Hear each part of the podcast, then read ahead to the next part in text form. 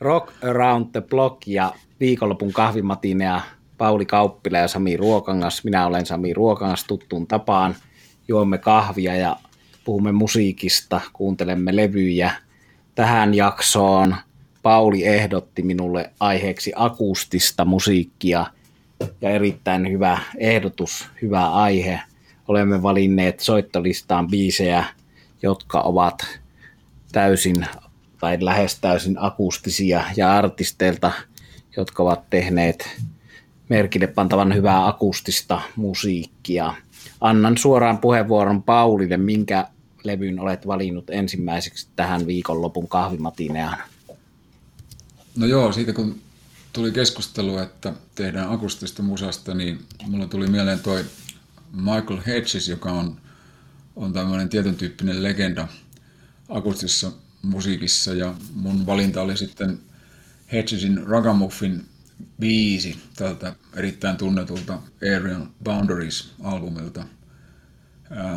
Siinä, siltä levyltä nyt voisi ottaa ihan minkä tahansa kappale, mutta toi on kyllä todella hieno, ylimallisen kaunis akustinen kitarabiisi. Ja se sopii täydellisesti ihan mihin tahansa kahvihetkeen.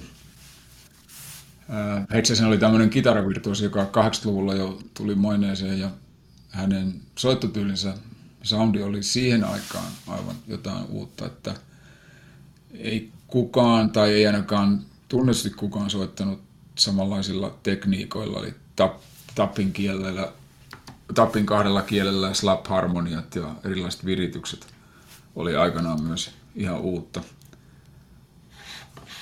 Ja tota, nykyään ne tietysti on aika normaalia arsenaalia. Nyt meidän oma loistava Petteri Sarjola, kun myös tunnettu Andy McKee, on näitä tekniikoita käyttänyt. Ja näillehän Nedges oli, oli suuri innostaja. Niin oli myös Mike Dowersille, joka on hyvinkin tunnettu tänä päivänä akustisen kitaran virtuosina. Näitä mainittuja erikoisia tekniikoita kaikki voi kuulla tuossa Ragamuffin biisissä. Hedges oli, tai kun se tuli tunnetuksi, niin nimenomaan nämä ensimmäiset 80-luvulla julkaistu, 81 julkaistu Breakfast in the Field ja 84 julkaistu Aerial Boundaries oli sellaisia levyjä, että niistä lähti kyllä sitten maine kasvamaan.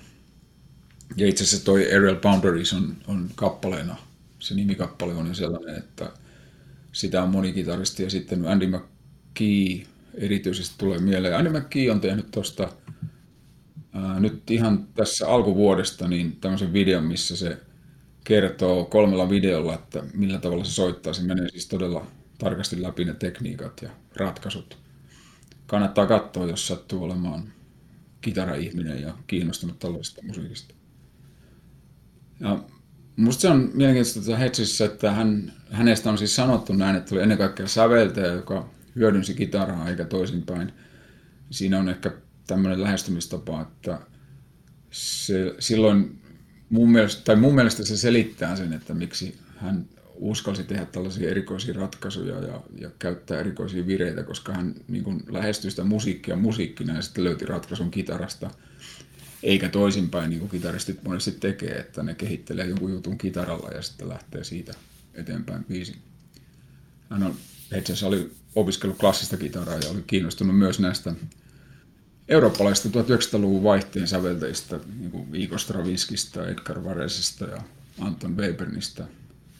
Ja hyvin mielenkiintoinen tausta. Ja tämmöinen yksityiskohta edelleen ehkä niin kuin kitaraharrastajia kiinnostaa, koska Hedgesillä oli tämmöinen klassisen kitaran tausta, niin hän oli myös hyvin tarkka näistä nuottien kestoista ja tämä ei ole välttämättä helppo aina hallita kitaralla, jos ajattelee avoimia kieliä ja niiden sointikestoa, että se vaatii aika lailla omaa taitavaa tekniikkaa, että pystyy sammuttamaan sen kielen soinnun oikean kestoon. Ja nykyään jonkun verran näkee myös näitä harppukitaroita, ja niitä on tietysti ollut aika pitkään, mutta joissakin Hedgesin konserttitaltuennossa hän esittelee Texasista hankkimansa harppukitaraa, ja, ja aika mainio tapa käyttää sitä yleensä niissä on niin kuin normaali kitaran varren lisäksi sitten bassokieliä, jotka ei ole mitenkään sidoksissa otelauta, vaan niitä soitetaan vapaana kielinä. huikea virtuosi, merkillinen mies monella tapaa ja törmäsin sellaiseen tarinaan Hetsisistä, että jollain keikalla joku fani oli ilmoittanut, että haluaisi kuulla jotain äh, ihan uudenlaista tai ehkä se oli jotenkin näin se termi, että ennakoimatonta, johon sitten Hedges vastasi, että no sitä hän on nyt yrittänyt tässä koko ikänsä tehdä. Hedges menehtyi varsin nuorena, vähän yli nelikymppisenä auto-onnettomuudessa, että se oli surullinen juttu, koska tämä on myös näitä muusikoita, mä luulen, että olisi mennyt aina vaan äh, yllättävimmille poluille ja oli muun muassa elektronista musiikista kiinnostunut, eli hänellä oli hyvin laaja tämä musiikillinen ajattelu. Toi Rakamuffin hieno kappale kyllä ja tuommoista kaunista, meditatiivista, lohdullista musiikkia, että kiitos Pauli hienosta valinnasta. On näinä aikoina tuommoinen lohdullinen kauneus tarpeen monesti ja mä jotenkin oikein pysähdyin ja liikutuin, kun kuuntelin sen, vaikka se on mulle tuttu biisi, mutta on mennyt varmaan kaksi vuotta, kolme vuotta, kun on viimeksi kuunnellut sen, niin oli oikein tuommoinen ihokarvat nousi pystyyn ja tuli tämmöinen jännä, jännä, hieno fiilis, kun sitä kuuntelin. Ja on nyt kuunnellut sen sitten jo useamman kerran, kun oot sen, sen jälkeen, kun oot sen tuohon soittolistalle lisännyt. Että siitä on turha oikeastaan mun höpöttää sen enempää. Se on, se on hienoa ainutlaatusta musiikkia ja monella tapaa tuommoista genre-rajat ylittävää, tai siinä tulee ainakin noin hienosta musasta se, että se on ihan sama, että turha alkaa miettiä, että onko tämä jatsia vai mitä tämä on, että, että taide, taidemusiikkiakin, se on monia, monia tapoja sitä kuvailla, mutta hienoa musiikkia, hienoa kitarointia. Ja se, että tässä ohjelmassa me vähän valitetaan, että mikä on genre, kun se on hyvää musiikkia. Niin, tämä on underground ja vasta rannan kiiskeä ollaan, mutta kiiskiä ja mun ensimmäinen vastarannan kiiskenä olemis underground artisti ja levy on Doug McLeod, eli country bluesia akustista tuolta Memphisistä, vaikka on asustellut eri puolilla Yhdysvaltoja. Ja hän soittaa tuommoisia noita resonaattorikitaroita, National Delphi-kitara. Onko sulla Pauli jo omassa kokoelmassa tuommoinen peltikitara? Ole. Jossain vaiheessa täytyy noita taloudellisia realiteetteja kanssa pohtia, mutta se on make, siis vähän mahtavan kuulosta. Tuo. On se, on se hieno kuulosta ja sitten kun vielä toi Doug McLeod soittaa sen slaidilla ja aika, aika tota, hienolla, autenttisella tatsilla. 40-luvulla syntynyt herra, että ei ole nuori, mutta ei ole myöskään niin kuin blues-artistiksi ihan sieltä vanhemmasta polvesta – että hän on ollut tuon huuliharppu-legenda George Harmonica Smithin oppipoika ja suojatti. Eli soitti kitaraa George Smithin harputellessa menemään. Ja George Harmonica Smith oli taas tietysti tuon Muddy Watersin ja Big Mama Thorntonin harpisti. Eli suoraan sieltä Madilta tullut juttu ja sitten Doug McLeodin juttuun. Ja hän on sillä tavalla omaleimainen artisti Doug McLeod, paitsi ton laulutyylin, soittotyylin puolesta, että hän soittaa keikoillaan ja levyillään vaan itse tekemiään biisejä, joita on lähemmäs 400 tämänhetkisen tiedon perusteella säveltänyt, eli ei soita niitä Harmonica Smithin tai Muddy Watersin Got My Mojo Working juttuja, vaan omia, omia tekeleitään, ja niitä on sitten muut levyttänyt, muun muassa toi The Blasters Roots-bändi Dave Alvin siitä Blasters-bändistä, Eva Cassidy, Albert Collins, P.V. Creighton, Albert King, Chris Thomas King, joka nähtiin muutama vuosi sitten Jyväskylän Blues Liveissa, Koko Montoy ja Billy Lee Riley, Sun Sears, Tabby Thomas, Joe Louis Walker, tämmöinen vakuuttava lista siitä, kenen levyille on päätynyt ja keikoille esitettäväksi Doug McLeodin biisejä, että hänellä riittää mitä esittää sitten omilla keikoillaan. Doug McLeod kärsii kroonisesta änkytyksestä samalla tavoin kuin myös bluesin historian yksi suurimmista, eli John Lee Hooker. Ja Doug McLeod on kokenut, että toi bluesin laulaminen on auttanut häntä olemaan änkyttämättä, eli, eli se on ollut tapa oppia ilmaisen itsensä ilman, että se rupeaa pätkimään se ilmaisu ja puhe. Että jännä, jännä tarina siinä siitä, miten voi, voi itseänsä huoltaa ja toipua tuollaisesta ongelmasta samalla kun tekee musiikkia. Siinä, siinä voisi olla vinkki puheterapeutille, jotka näitä hankkeet blues-laulaminen voisi auttaa. Niin, Mielenkiintoinen yksityiskohta. siitä, siitä tota, kokeilemaan bluesin laulamista. Sitten mä oon muutaman kerran nähnyt Doug McLeodin keikalla. Mä oon saanut kerran olla järjestämässä hänen keikkaansa Helsinkiin. Se oli tapahtu tietenkin silloin, kun olin Finnish Blues Societyn puheenjohtaja ja Bluesnyssin päätoimittaja. Hän puhuu, sanotaanko, jos ei puolia, niin, niin tota, kolmasosan keikasta. Ja se voi kuulostaa ideana tylsältä, että kaveri tulee puhumaan. B.B. King teki sitä viimeisillä kerroillaan, ja se ei ollut, ollut oikein toimiva taiteellinen ratkaisu, että hän puhuu enemmän kuin soittaa B.B. Kingin kohdalla, mutta Doug McLeodilla mä tykkäsin siitä tyylistä, ja hän oli opetellut sen uransa alkuvaiheessa, kun hänellä ei ollut repertuaaria tarpeeksi silloinkin jo piti kiinni siitä, että esitti omia biisejään, niin sitten hän kertoi tarinoita tuosta ajastansa tämän George Harmonica Smithin ja muiden itseänsä vanhempien ja kokeneempien bluesmuusikoiden seurassa ja kertoo tarinoita ja huomioita elämästä. Ja hän siis esiintyy yleensä yksin, vaikka tuossa levyllä on rummut ja basso mukana, akustiset sellaiset, niin hän yleensä esiintyy, Doug McLeod esiintyy yksin ja säästää vasemmalla jalalla sitten itseänsä niin rumpujen ja rytmin sijasta, eli rytmin luojana vasen jalka. Mutta tällainen näyte ja hieno artisti ja hieno ollut hänetkin saada tavata ja olla keikalla ja toivottavasti näkisin vielä joskus toistekin herra Doug McLeodin ja hänen National-kitaransa. Täytyisi kyllä päästä kuuntelemaan livenä.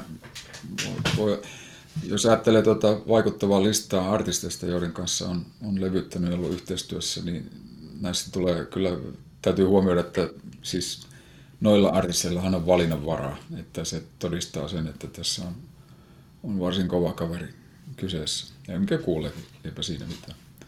Tommi Emmanuel oli muuten sellainen juttu tuosta jalalla hakkaamista tai säästämisestä ja tahdin lyömisestä, että hänellä oli tullut joku yleisöstä valittamaan, että voisitko olla lyömättä tahtia sillä jalalla. Tommi Emmanuel että voin, enkä sitten soita ollenkaan. Häiritsee musiikkia.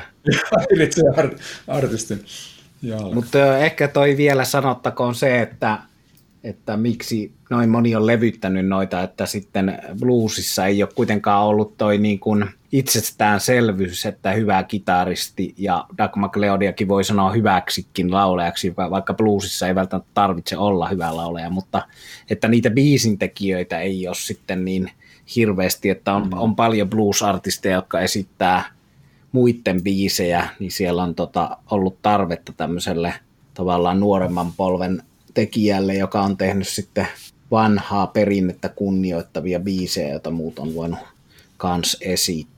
Mikäs sulla oli, Pauli, toinen akustinen levy kahvin juonnin taustalle? Sitten mentiin toisessa valinnassa tämmöiseen tosiaankin blues-suuntaan enemmän. Ray Cooderin Vigilantin Man, joka on, on tosiaan Cooder esittää soolona soittaa kitaran, slide, slide-kitaraa ja tuota, tämä sattuu aika hauskasti sikäli, että kun mennään eteenpäin näissä valinnoissa, niin, niin tota, siellä oli myös lisää slaidista ja tämän äh, sun seuraavassakin valinnassa, eli tämä Bob Rochman, josta sitten kohta puhut. Kuulosti musta jännästi siltä, juuri tämä levy, minkä otit, että ihan kuin Django Reinhardt tapaisi jonkun slide-kitaristi, siinä on sellainen hyvä, tosi hyvä meininki koko ajan ja kätevästi se slide sopii tämmöiseen, että pikkasen mennään niin kuin sinne ehkä mustalaisjatsiin päin, ei, ei ihan niin kuin, mutta että veljeillään sen tyylin kanssa. Sanoin jo tässä vaiheessa, se on loistava valinta. Mutta joo, tämä mun Rai Cooder valinta on kyllä sitten yksi niitä semmoisia biisejä, mi- mihin mä aina palaan ja ihan mun suuria suosikkeja Rai Cooderin esityksestä – mä uskoisin, että Kuuder itse ei tässä varmaankaan tämän podcastin kuulijakunnassa suuremmin esittelyä kaipaa. voidaan joskus, jos jatketaan näitä akustisia seikkailuja, niin puhua hänestäkin ehkä lisää, mutta, mutta tota, biisin taustahan on sellainen, että ja tämä sopii hyvin tähän nykyiseen ajankohtaan, kun meillä on nämä poikkeusolot ja virus ja, ja taloudellisesti mennään hyvin hankalaan tilanteeseen. Yritykset lomauttaa irtisanoa ja ei taida ihan vastaavaa äkillistä lamaa löytyä historiasta, eikä kukaan tiedä, että milloin me päästään tästä kunnolla irti ja miten tämä tilanne etenee, niin Vigilante kertoo siitä tilanteesta suuressa lamassa Yhdysvalloissa 1930-luvulla, kun tässä erittäin vaikean kuivuuden keskellä monet viljelijät joutui sitten jättämään kotinsa ja lähtivät etsimään toimeentuloa muualta. Ja aika monet niistä pyrki Kaliforniaan ja siellä Kaliforniassa sitten oli vastassa tämmöisiä aseellisia ryhmiä, jotka pyrki väkivallan ajaa näitä sisäisiä, liittovaltion sisäisiä pakolaisia muualla. Ja niin surullinen juttu toistuu aina, että ihmiskunnan historiassa tuntuu, että meillä ei ole koskaan ollut puutetta rohkeista isoista miehistä, jotka säälimättä hakkaa heikompiaan. Ja, ja niistähän tässä lauletaan, nämä miehet on niitä, joita tässä kutsutaan vigilantis. Tämä Woody Guthrin biisi alun perin. Kuuntelin sen tässä uudelleen jo 40-luvulla äänitetty. Muista se Katrin oma versio on tämmöinen aika perinteinen folk-tyylinen laulu, joka tietää Katrin taustan hyvin, tietysti sopii hänelle, mutta Kuder, Kuder haki tähän tämmöisen bluesin.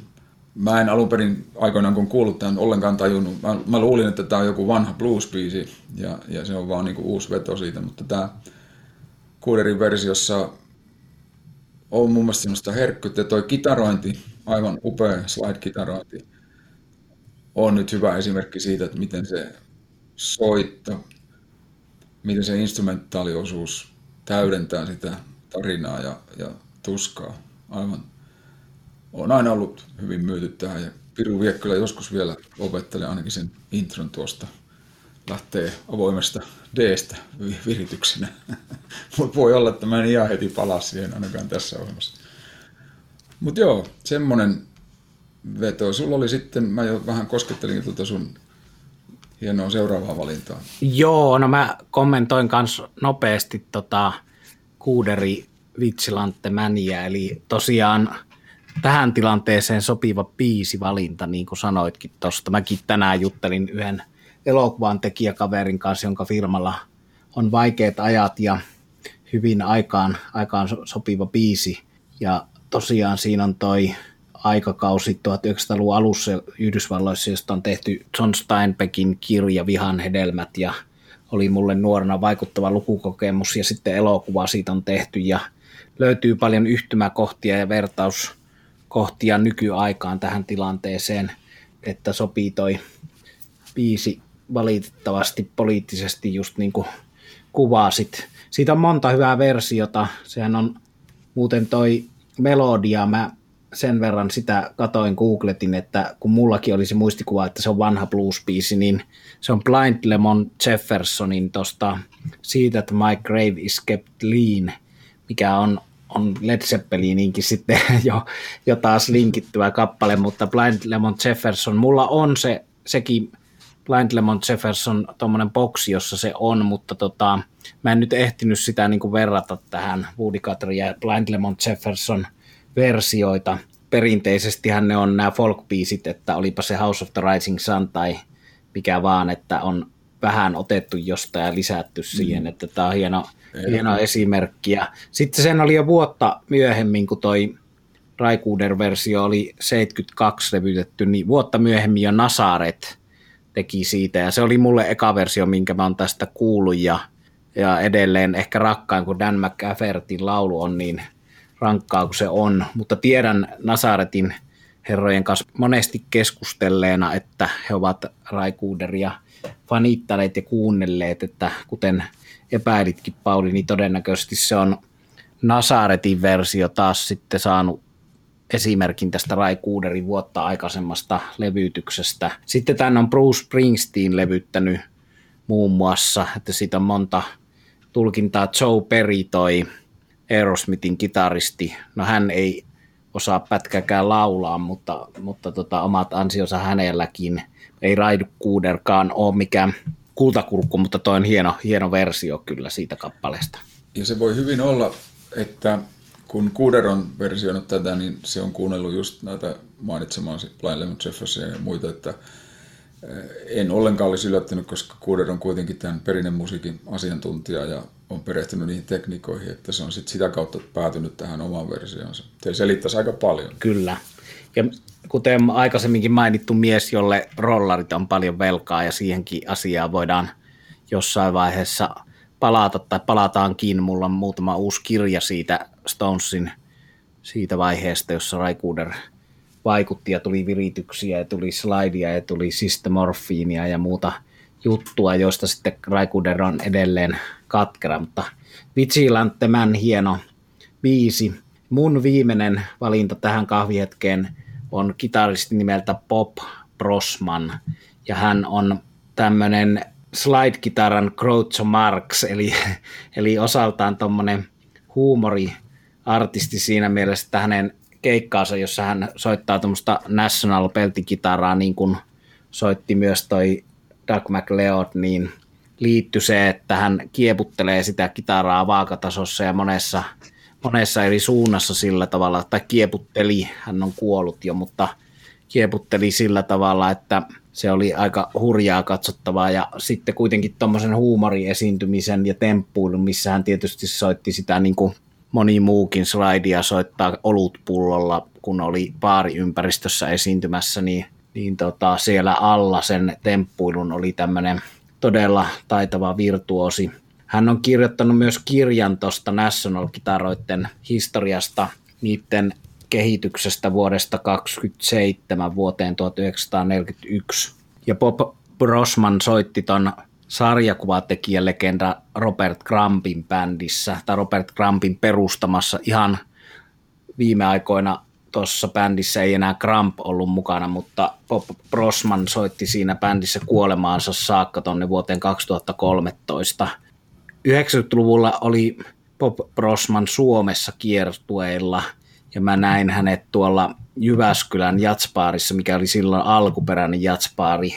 Hienoja muistoja Joo. liittyy siihen. Mä olin muun muassa, opiskelin silloin Jyväskylässä niin jatspaarin avaajaisissa ja sitten – hienoja keikkoja ja yksi niistä hienoista keikoista oli tämä Bob Brosmanin keikka ja mä tota, kirjoitin sitä aikanaan keskisuomalaiseen arvostelun, jos paljon olin kyllä oppinut siitä, mikä Bob Brosman oli, niin Jouni Hyytiäiseltä Jyväskylän Blues Livein aktiivilta, joka oli, oli esitellyt sekä minulle että Blues Newsin lukijoille tämän Brosmania. Oli Jouni oli siinä ikään kuin kiertuen managerin Blues Liven puolesta tälle Brosmanille paitsi hän soittaa blues- ja slide-kitaraa tuolla National Resonaattoreilla, hän käytti siis tuollaisia 20-30-luvulla tehtyjä resonaattorikitaroita ja sitten bluesin lisäksi tota Havaijin musiikkia, Onni Kideon osastoa, Ragtimea, tuota mustalaisjatsia, mitä mainitsit, Django Reinhardin jalanjäljillä, Kalypsoa, hyvin laaja-alaisesti eri kulttuureita, ja Brosman oli arvostettu luennoitsija ja puhuja. Vasta muistan jossakin kitaralehdessä, mistä katoin, niin häntä toimittaja kuvaili, että hän, hänen puhettaan oli vähintään yhtä kiinnostava kuunnella kuin hänen soittoa, että hänellä oli niin hyvin mietittyjä ajatuksia eri kulttuureiden kehittymisestä. Ja hänellä on muun muassa tämmöinen lause, mikä tuli nyt mulle mieleen tästä, kun sanoit Pauli siitä, että toi Heads, Michael Heads, toi Rakamuffinin soittaja niin oli niin kuin säveltäjä eikä kitaristi ensisijaisesti, mm. niin tämä Bob Brosman on sanonut siis, että häneltä tämmöinen lause, minkä muistan, muistan on jäänyt mieleen, että stop playing that guitar, start playing music. Eli älä soita mm. kitaraa, vaan soita musiikkia. Se on musta hyvä lause. Mutta sitten tänään mä jouduin miettimään hetken, että pitääkö tämä nyt vaihtaa tämä biisivalinta ja ottaa tämä pois tämä Bob Brosman tästä, kun kävi ilmi, että hän on 2013, kun hän kuoli, niin mä näin esimerkiksi silloin englantilaisten Guardianin ja muiden lehtien hänen tämmöiset muistokirjoitukset, ja niissä hänen kuolinsyy oli itsemurha, siis hän teki itsemurhan, ja sitten niissä muistokirjoituksissa liitettiin tämä itsemurha siihen, että kun hän oli ollut auto-onnettomuudessa, josta hän oli sitten – ei ollut kunnolla parantunut ja oli aina kovat, kovat kivut ja hänellä oli niin kuin tavallaan odotettavissa, että se soittotaito rapistuu vähitellen. Hän vähitellen on huonommin ja huonommin pystyy soittamaan sen autonnettomuuden jäljiltä. Näissä muistokirjoituksissa liitettiin tämä itsemurha tähän, että kun ei pysty soittamaan, niin ei halua elää, mutta nyt sitten tänään mulle paljastui, että tuommoiselta Country Plus-sivustoilta, että Bob Brosmanin kuoleman jälkeen hänen entinen vaimo ja entinen manageri syytti häntä lasten seksuaalisesta hyväksikäytöstä ja oli, olivat, tämä nyt menee osastolle kuulemma ja nettien keskustelupalsta osastolle, niin laittamassa hänestä ton oikeuteen juttuja, mutta että ne jäi sitten tekemättä ne kanteet, koska hän kuoli. Eli tämä jää arvoitukseksi. No sitten mä ajattelin, että kun jutussa, minkä tästä luin, niin sanottiin hyvin siellä, että, että tämmöistä seksuaalista hyväksikäyttöä suurempi tabu on se, että siitä ei puhuta mitään. Niin puhutaan me nyt sen verran, että me emme voi tietää, että tämmöinen arvostettu luennoitsija muusikko voi olla hirviö yksityiselämässään. Ei oteta siihen nyt sen enempää kantaa, mutta että ei ruveta sensuroimaan tätä ohjelmaa myöskään sen takia. Ja ehkä meillä ei ole muuta kuin nuo, nuo tiedot, se on tosi ikävä kuulla. Eikä tietysti niin kuin ole millään tavalla nosta artisti arvoa, mutta tosiasia on myöskin se, että emme voida tietää yhtään kenestäkään taiteilijasta, oli sitten kirjailija, elokuvan tekijä, muusikko, että minkälaisia pimeitä komeroita sieltä löytyy sitten takaa, että täytyy vaan lähteä siitä, että me dikkaillaan musaa ja, ja taidetta. Kyllä. Mutta ikävä, ikävä kuulla tietysti. Mä, mä, mä haluaisin nostaa tuohon vähän niin kuin ehkä kevyemmän yksityiskohdan yksityiskohtiin takertuvana ihmisenä. Pakko sanoa, että Devil's Light, myös Joe Satrianilla on saman niminen biisi. Ei ole kylläkään niin kuin yhtään sama biisi, mutta ihan sama. Niin mä oon aina kuvitellut, että se liittyy just näihin slide-kitaroihin ja muihin, mutta sehän on muutama vuosi sitten selvisi, että sehän on itse asiassa Niemen kärki Kalifornian rannikolla, varsin jyrkkä sellainen, sen takia varmaan Devil's Slide. Ja toi jos, jos Brosman oli kitaran Crouch Marks, niin tota, Crouch Marks hän oli itse erittäin kova kitaraharrastaja. Olen lukenut siitä useammankin jutun. Ilmeisesti hän ei, no ehkä sitä aikaa ei sitten jäänyt riittävästi, mutta että hän oli siis todella, todella innostunut soittamaan. Mulla on itsellä ollut semmoinen kausi 90-luvulla, että mä en kuunnellut kovin uutta musiikkia. Mä kuuntelin todella vanhaa musiikkia, Charlie Pattonia ja tämmöistä tota country bluesia ja New Orleans jatsia, sitä alkuperäistä vanhaa äänilevyn historian alkuvaiheesta, niin mä tavallaan pystyn ymmärtämään tämän homman, mitä tämä Bob Brosman edusti sillä, että hän soitti 20- ja 30-luvun tehtyjä kitaroita ja soitti tässä Robert Crumpin kanssa olleessa bändissä niin 20-30-luvun musiikkia, että se on niin oma maailmansa, johon voisi lähteä tavallaan, että mä kuuntelen vaan ajalta – tältä aikajaksolta mm. Ja pitäisi tavallaan itsensä puhtaana sitten kaikista moderneista vaikutteista, koska se, se aika, ihmisen elä, elämä on lyhyt ja rahat on rajalliset ja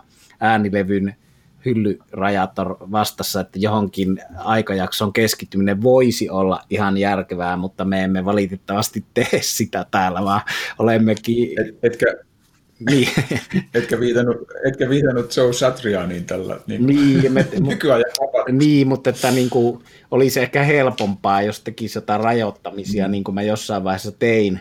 Mutta musta on hauska tota, huomata tämä, että, että miten mä ni, miten niin kuin ymmärrän ja helppo tajuta se, että joku rajoittaa. Woody Allen elokuvaohjaaja, jolla on myöskin vähän epämääräinen maine yksityiselämässä, niin on myös tämmöinen 1900-luvun alkupuolen ja sitäkin aikaisemman musiikin harrastaja ja soittaja, että, että tämä on niin yksi juttu. Ja toi meni toi kitaristi, mistä ei ole paljon puhuttu näissä podcasteissa vielä, mutta puhutaan joskus, joka kans on valitettavasti edesmennyt, eli Jeff Healy, sokea kitaristi mm. Kanadasta, niin meni siinä musiikkimaussaan siihen, että hän soitti 20-luvun jatsia puhaltimilla sitten viimeisinä vuosina, niin, vaikka oli hyvä kitaristi. Joo, toi, äh, olisi aika mielenkiintoista joskus ottaa myös yhteen jaksoon niin kuin just näitä ikään kuin edeltäjien edeltäjiä, eli sillä 20-30-luvulta, kun tuli nämä ekat, mä, mulla tulee mieleen Lonnie Johnson ja, ja sitten Eddie Lang, jotka teki yhdessä levyjä hyvin varhaisessa tai sen aikaisella studiotekniikalla 20-luvulla ää, loistavia blues-kappaleita ja jatsvetoja. Ja, toi, ja sitten toinen asia, mikä niin kuin aina nämä ajatus polvelee näissä jaksoissa, niin myös se Brosmanin kirja pitäisi kaivaa jostain, että sehän kuulosti ihan mielenkiintoiselta. Kyllä, niissä on mielenkiintoinen historia, että kuka niitä on soittanut ja miksi, to, miksi resonaattorikitarat on tehty. Että se oli tämä Nationalin lisäksi oli nämä tämmöiset Weissenborn tyyliset peltikitarat,